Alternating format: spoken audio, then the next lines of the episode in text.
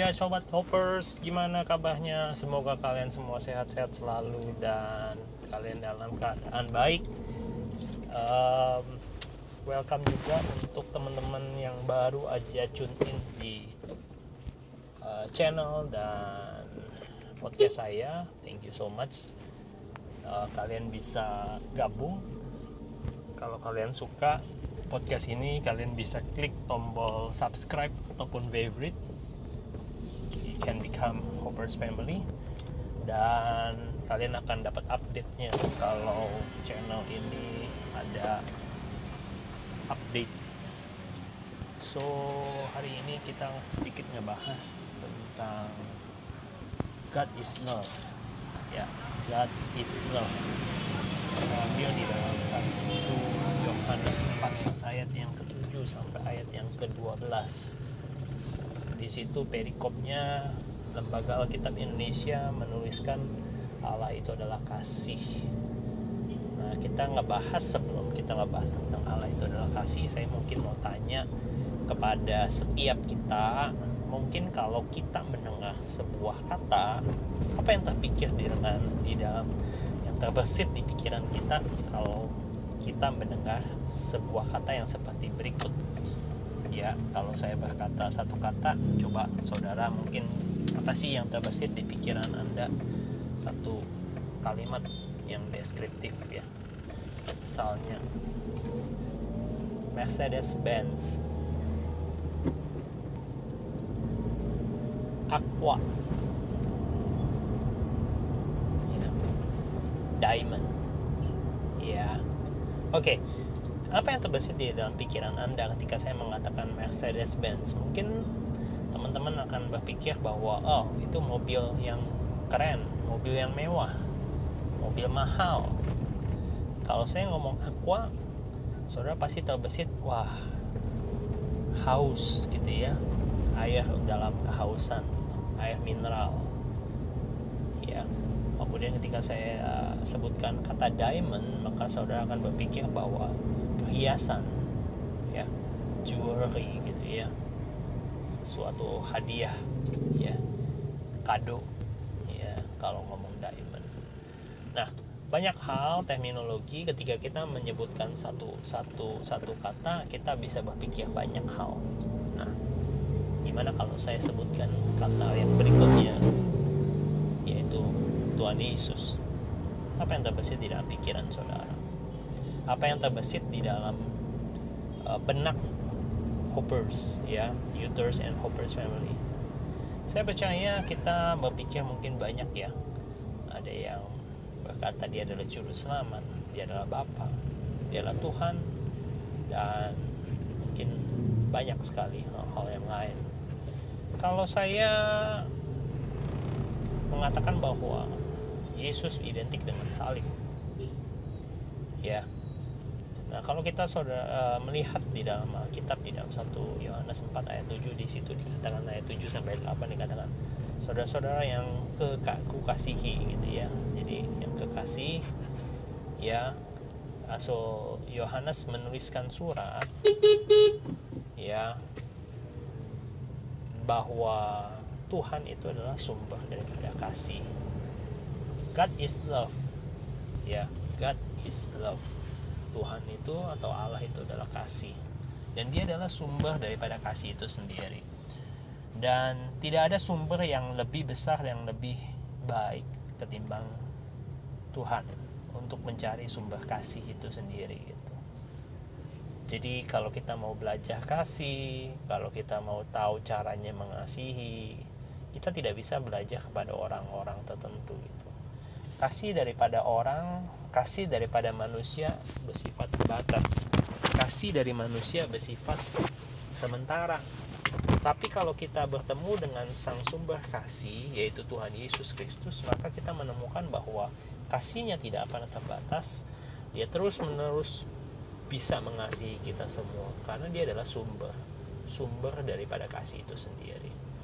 Itu yang perlu kita maknai dulu gitu, bahwa Yesus adalah sumber daripada kasih. Yang kedua, kita melihat bahwa apa itu esensi dari kasih?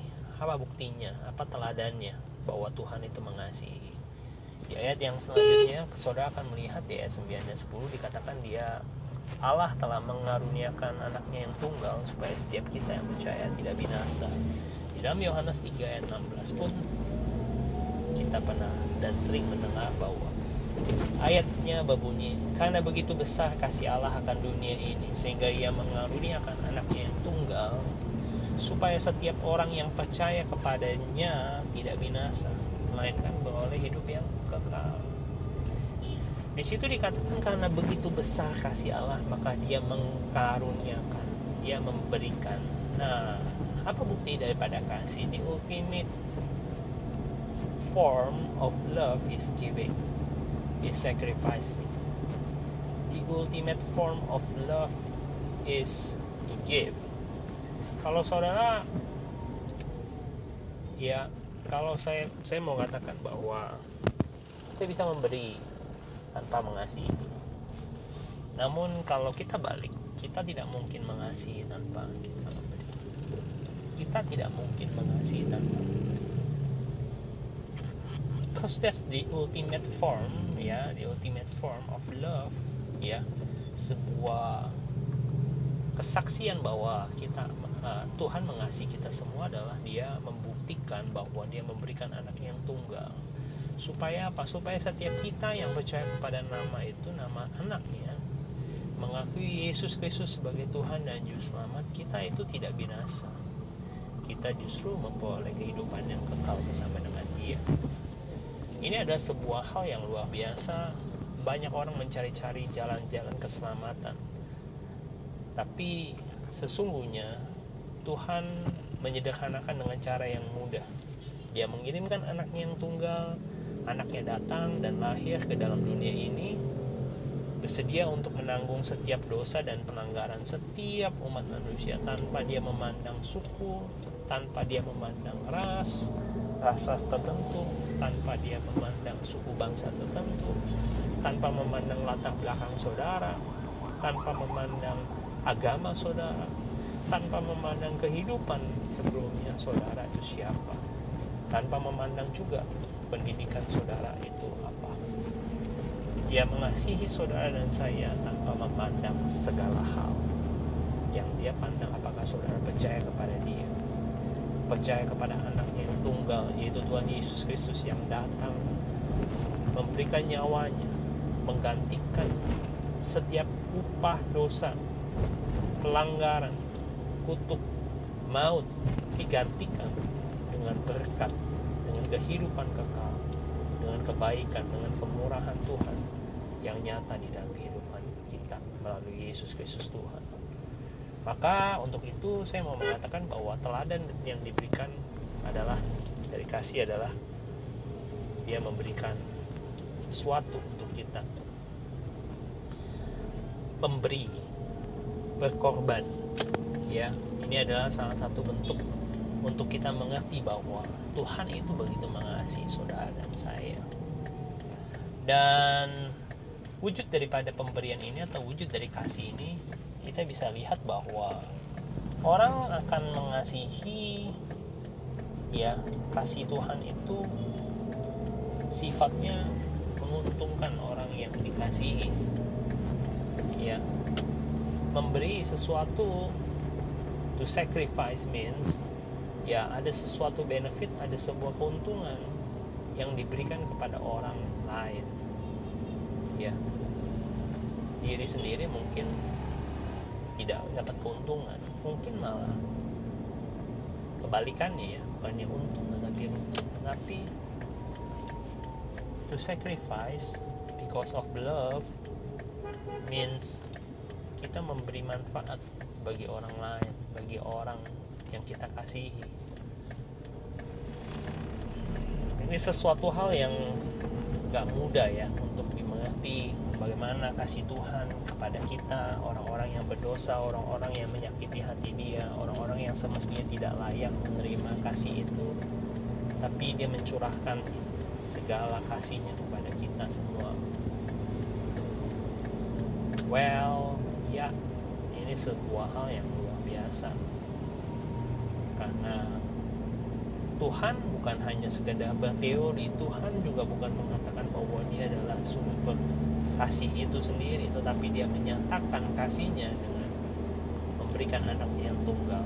Itu adalah bukti bahwa dia mengasihi kau dan saya. Ya jadi uh, kalau buat teman-teman hoppers teman-teman youthers yang kecewa yang punya beban yang punya masalah ketika engkau dikecewakan oleh manusia mungkin saatnya engkau melihat ke atas engkau melihat Tuhan. Iya dia adalah pribadi yang tidak pernah mengecewakan saudara. Bahkan dia rela memberikan segalanya untuk saudara. Pernah melihat latar belakangmu seperti apa. Jangan pernah memandang setiap masalahmu tapi pandanglah Tuhan yang begitu mengasihimu dia memberikan segalanya. Dia memberikan nyawanya. Ya supaya saudara dan saya yang percaya kepada dia memperoleh hidup yang kekal bersama dengan Tuhan Yesus. Itu adalah bukti daripada kasih itu sendiri. Dan ditutup. Ketika kita sudah mengenal sumber kasih ketika kita sudah menyadari teladan kasih yang diberikan oleh Tuhan maka Yohanes mengajak kita semua untuk mari kita mulai belajar mempraktekkan meneladani sang sumber kasih itu sendiri sebagai bukti bahwa kita mengasihi Tuhan. Kalau kita berkata kita mengasihi Tuhan tapi kita tidak mau tinggal di dalam kasih kita tidak mau e, mengasihi sesama kita yang kelihatan maka saya pikir sulit ya sulit untuk membuktikan bahwa kita tuh benar-benar mengasihi Tuhan. Ya bagaimana caranya kita mengasihi sesuatu yang tidak kelihatan? Kalau sesuatu yang kelihatan saja kita tidak dapat mengasihi. It's so simple things right? Bagaimana kita bisa membuktikan bahwa kita mengasihi sesama kita manusia saling mengasihi kalau kita tidak mempraktekkannya ya, apalagi kalau saudara mengatakan bahwa saudara mengasihi Tuhan tapi saudara membenci saudara kandungmu sendiri.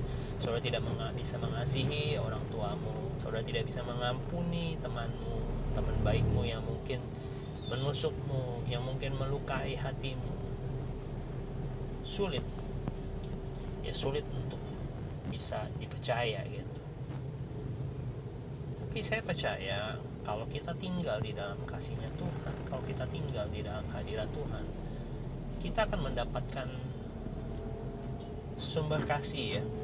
Kita akan mendapatkan kasih yang berlimpah daripada sumber kasih itu sendiri itu Tuhan Yesus Kristus. Pada saat saudara dikecewakan Tuhan Yesus akan menghibur saudara. Tuhan Yesus akan menguatkan saudara. Saudara akan kembali diingatkan betapa Tuhan mengajarkan kita kebaikan demi kebaikan. Mengajarkan kita kepada juga mengajarkan kita mendoakan untuk orang-orang yang menyakiti kita mengampuni mereka bahkan memintakan berkat untuk orang-orang yang mengutuki kita. Wow.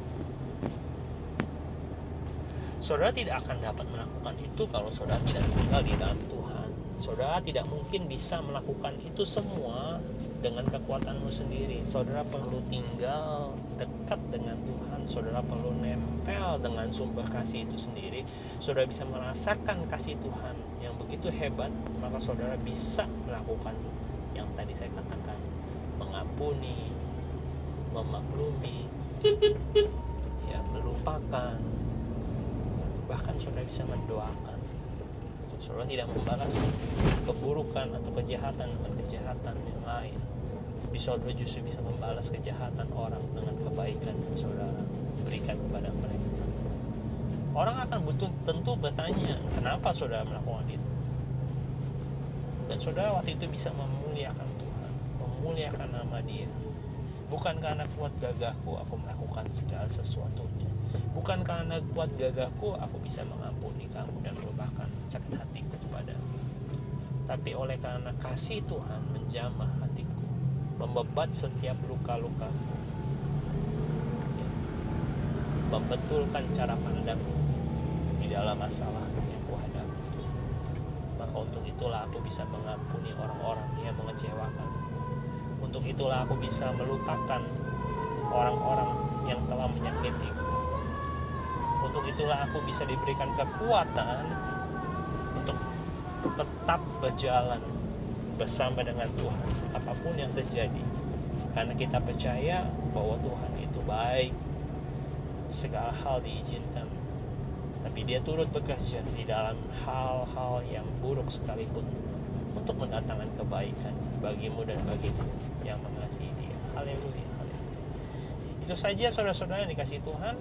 Demikian tentang pembahasan Allah itu kasih ya kalau kita mengerti bahwa sumber dari kasih itu adalah Tuhan dan Tuhan memberikan sebuah suri teladan buat kita semua bahwa the ultimate form of love is giving by giving. Memberi berkorban.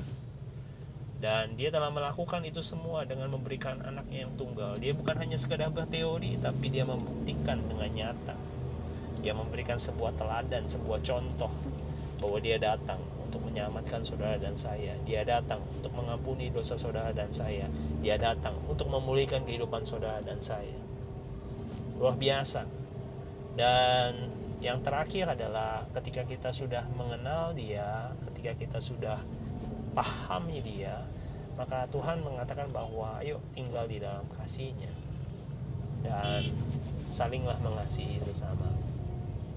Nah ini adalah sebuah practical ya.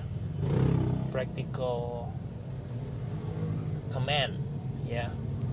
Sebuah perintah untuk saling mengasihi. Apabila engkau tinggal di dalam Tuhan maka saudara bisa melakukan ini semua. Saudara tidak akan merasa kesulitan melakukan segalanya kalau saudara tinggal di dalam Tuhan. Ya, semoga apa yang saya bagikan tentang Allah itu adalah kasih.